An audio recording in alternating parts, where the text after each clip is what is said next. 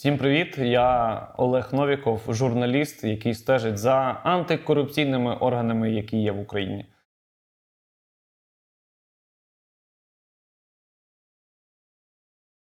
Це ґрунт питань. І ви тут накидали дуже багато питань знову таки. І зараз будемо розбирати. Питання від Олексія. Е, Він питає, що одним із головних партнерів і донорів НАБУ і САП є американський уряд. Наскільки великий контроль американців за цими органами?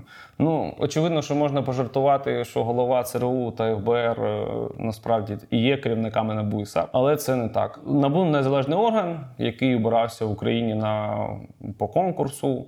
Проходив як і директор НАБУ конкурс, так і всі детективи крім очевидно, агентів під прикриттям, але ми про це поговоримо пізніше. Тому орган незалежний, і тут ще питання: наскільки великий контроль, та немає ніякого контролю.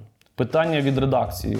Чи правда, що НАБУ і САП зараз єдині органи, які балансують і контролюють офіс президента Єрмака? Чи перешкоджає роботі цих інституцій ОП? Е, ну тут дуже складно насправді можна хіба гадати, наскільки це ну, набу може якось балансувати і контролювати офіс президента. Насправді набу просто займається своїм розслідуванням. Тобто, якось балансувати якісь органи, у них е, прям таких повноважень немає. У них е, мета запобігання та протидія корупції, але по факту власне розслідування цих справ. Щодо знову таки, якщо про говорити про перешкодження роботі, перешкоджання роботі цих інституцій, то ОП, в принципі, та нічого не робить. До них і повноважень особливо немає якось впливати на набу, оскільки він незалежний орган, навіть попри те, що зараз е, керівником став е, нова особа. Е, вона, в принципі, не має так багато важелів впливу на сам орган, а особливо на детективів. І от що це за ім'я в неї? Хто мені підкаже? Любна? Ну. Любна. Ні, окей, ну якби е, ну, типа, кирилицю було написано, я би прочитав просто. А так я таки задумався, це може бути все, що завгодно. Так. Любна Журавель питає, хто в НАБУ і САП розкладає купюри так гарно. Ну насправді є такий дуже очевидний жарт, що цим займається колишній СБУшник, бо у нього звичка така. Е, вони завжди на своїх обшуках розкладають купюри. Але насправді це робить е, швидше за все детектив, оскільки, коли вилучається якась готівка, вони її розкладають не просто так, а тому, що їм все одно треба фізично переписати всі купюри.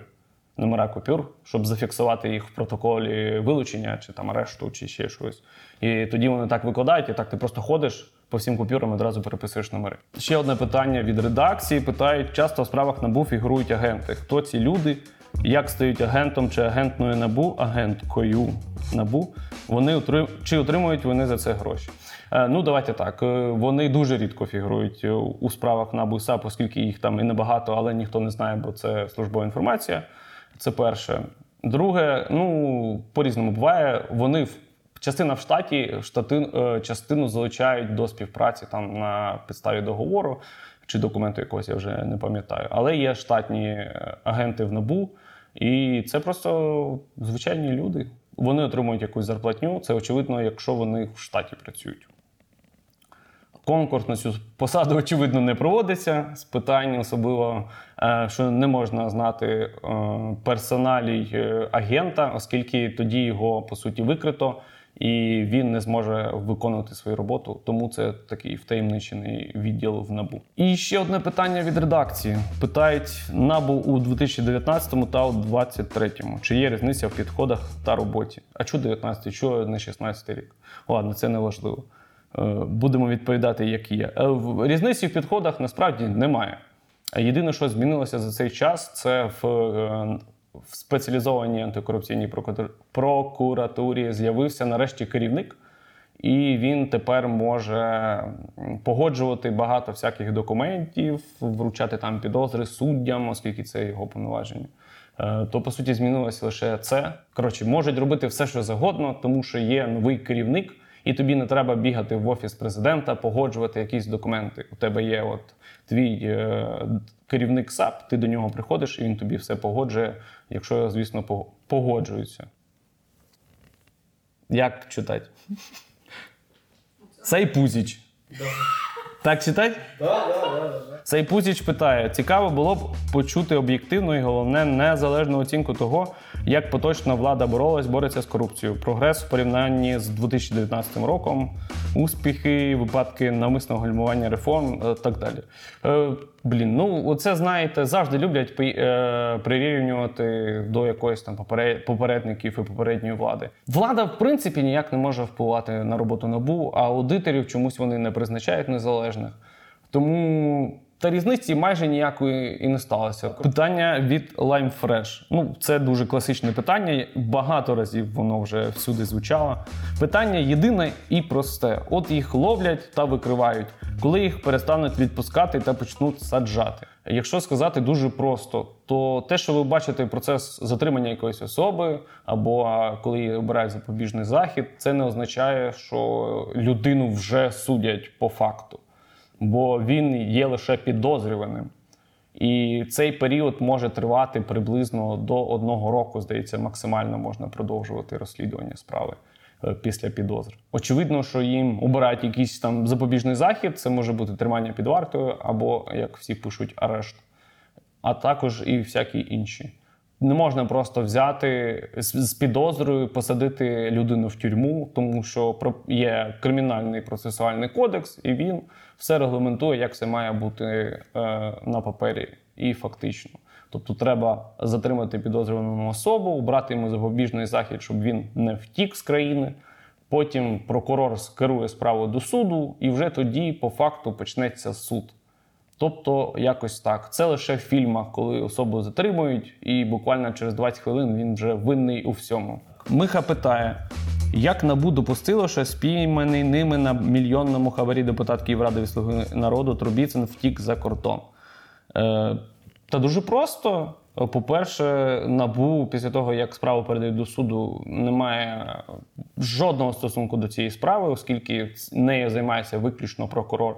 А якщо взяти навіть якусь банальну логіку, то в набу штат 500 плюс людей на наразі, наприклад, підозрюваних та обвинувачених разом десь 1200 з чимось. Тобто навіть фізично в набу немає стільки людей, щоб вони стежили за кожним, ну куди він пересувається, чи він буде тікати і так далі. Тому ну людина виїжджає так, е, таке буває. Можливо, їм навіть і надали дозвіл на цей виїзд, е, якщо там є дуже вагома причина. У нього є е, за законом покладені на нього обов'язки, якщо їх не продовжують під час е, розслідування цієї справи або вже в судовому засіданні, то людина має перебувати за першим викликом до суду або до прокурора. Е, І у нього, очевидно, є запобіжний захід, як застава. Всі чомусь її не люблять, але це дуже крута річ насправді. І ця застава є е, таким от запобіжником або гарантією, що ця людина точно буде приходити в суд. Е, Якщо людина не приходить в суд, цю заставу можна забрати державний бюджет. Тобто працює воно приблизно так. Ти ж не можеш е, за кожним стежити. Браслети, у нас навіть браслетів електронних стільки немає на всю Україну, щоб роздати їх всім підозрюваним та обвинуваченим. Е, Іван питає, чи будуть проводитись розслідування по топ-корупціонерам не після їхньої сварки із кимось з офісом президента, чи будуть розслідування по самим членам офісу президента? Та ну тут насправді як завжди. Е, чого ви взагалі взяли, що якісь є сварки, і вони є підставами для, для справ? Тому що в НАБУ і САП дуже багато людей там зі, зі слуги народу і взагалі наближених до офісу президента. Тому я не зовсім розумію, типу, про які сварки йдеться. Е, немає ніякого переслідування там опозиції і так далі. І друге питання: чи будуть розслідувати по самим членам е, ОП? Ну це коротше дуже складно сказати. Якщо я не помиляюсь, а я можу помилятись, то взагалі посадовці офісу президента не підслідні НАБУ і САП. Тобто вони не входять в ту категорію осіб, за якими вони стежать. Бо офіс президента це більш адміністрація президента як допоміжний орган. Це не який там орган влади, як будь-яке міністерство, наприклад. Валентин Ковальчук питає, чи можна вважати реформу Верховного суду України в 2016 році провальною, оскільки голова суду підозрюється в отриманні неправомірної вигоди розміром 2,7 мільйона доларів. Ну, блін, будь-яку реформу можна насправді вважати провальною, якщо там якусь одну особу знайдуть. Е, Верховний суд це дуже велика насправді установа. Е, В ній там чотири касаційні інстанції, якщо я не помиляюся, і плюс ще Велика Палата. Тобто, якщо один голова суду зашкварився, це не означає, що всі я знову таки можу помилятися, але здається, більше ста суддів у Верховному суді всі зашкварні одразу. Тобто, е, очевидно, що реформа була недостатня е, прозора, тому що участь активістів закінчилась тим, а це була громадська рада доброчесності. Вони складали висновки по якихось е, суддях, а вища кваліфкомісія суддів просто забувала на це, тому що це як рекомендація більше, а не якийсь там дуже офіційний документ, на підставі якого можна викидати людей з конкурсу. Очевидно, що там є люди, які до яких багато питань. Зокрема, і тих, які от ухвалювали це рішення разом з головою Верховного суду. Але знову таки, там в Великій Палаті 14 е, всього суддів. А що можна і решту під цю грібенку одразу закидувати? Це треба знову дивитися за практикою роботи суду і дивитися, наскільки вони прозорі та відкриті, і готові ухвалювати справедливі рішення. Рішення. Знову Валентин Ковальчук питає, чому у нас можлива і досі застава за корупційні злочини чи розкрадання? Чому її досі не прибрали, залишивши тільки тримання під вартою? Чи хтось ще питання взагалі це підіймав? Ну, це питання насправді дуже багато разів підіймалось. Ми все-таки рухаємося в бік Європи. А практика Європейського суду з прав людини говорить, що за корупційні та економічні злочини обов'язково має бути застава. Власне, на практики ЄСПЛ ця норма і прописана про обрання запобіжок е, на про економічні злочини, тому що це не злочин проти держави або злочин проти людяності, е, вбивства і так далі. Тому що в тих якраз категоріях справ можна арештовувати людей і без застави. Користувач чи користувачка Юбі питає.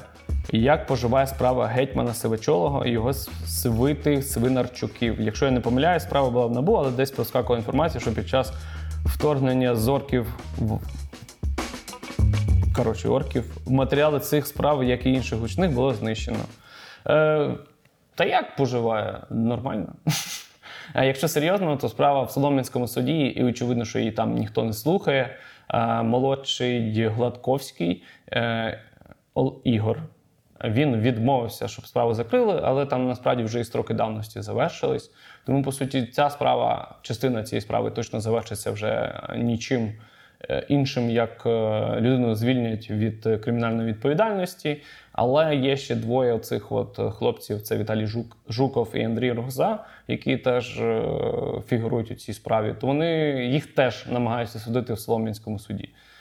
Якщо я не помиляюсь, і там теж ніхто нічого не хоче слухати. Питання від редакції: що зі справою по Труханову? Чому так довго не рухалась його справа, коли його посадять?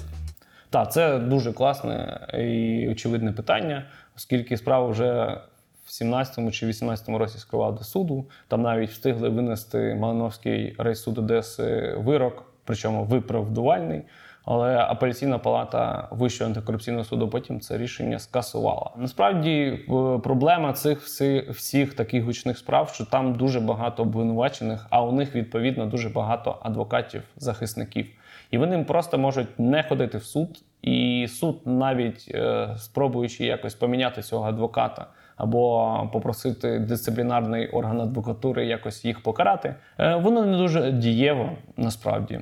Бо в цих е, комісіях дисциплінарних сидять такі самі адвокати, які власне нічого і не хочуть робити з цими адвокатами, бо вони такі самі адвокати. Справа е, дійшла до такої стадії, що навіть суд вже побачив зловживання оцим от неявками і вже пообирав запобіжні заходи. Я думаю, глядачі, які і слухачі, які стежать за цією справою, то знають, що Трухана навіть е, в слідчому ізоляторі трошки посидів.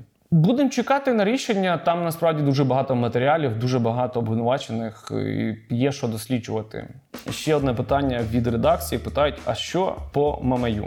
Ну, по, по Мамаю дуже просто е, він сплатив, скільки обіцяв. По ньому є обвинувальний вирок. Він вже набув чинності, хоч він і на підставі угоди, і фактично нікому не призначили відбування покарання в колонії або як пишуть позбавлення волі. Е, бо там всього півмільйона гривень, не така вже й велика сума. Е, плюс людина сама визнала провину. щире каяття, оце от все, якщо ви, звісно, мамою вірите, то воно якось так і працює. Плюс він відшкодує там всі збитки, а може вже і відшкодував. І наразі не обіймає посаду міського голови, бо у нього є судимість не погашена. З чим ми вітаємо жителів Полтави. На цьому будемо і завершувати. Дякую всім за цікаві питання. Сподіваюсь, ви тепер знаєте про НАБУ і САП трошки більше і взагалі про антикорупційні органи. Їх дуже багато е, будете досліджувати вдома у себе. Підписуйтесь на Медіагрунт і на мене, якщо хочете більше стежити за справами НАБУ і САП. Всі лінки будуть в описі під відео. До зустрічі!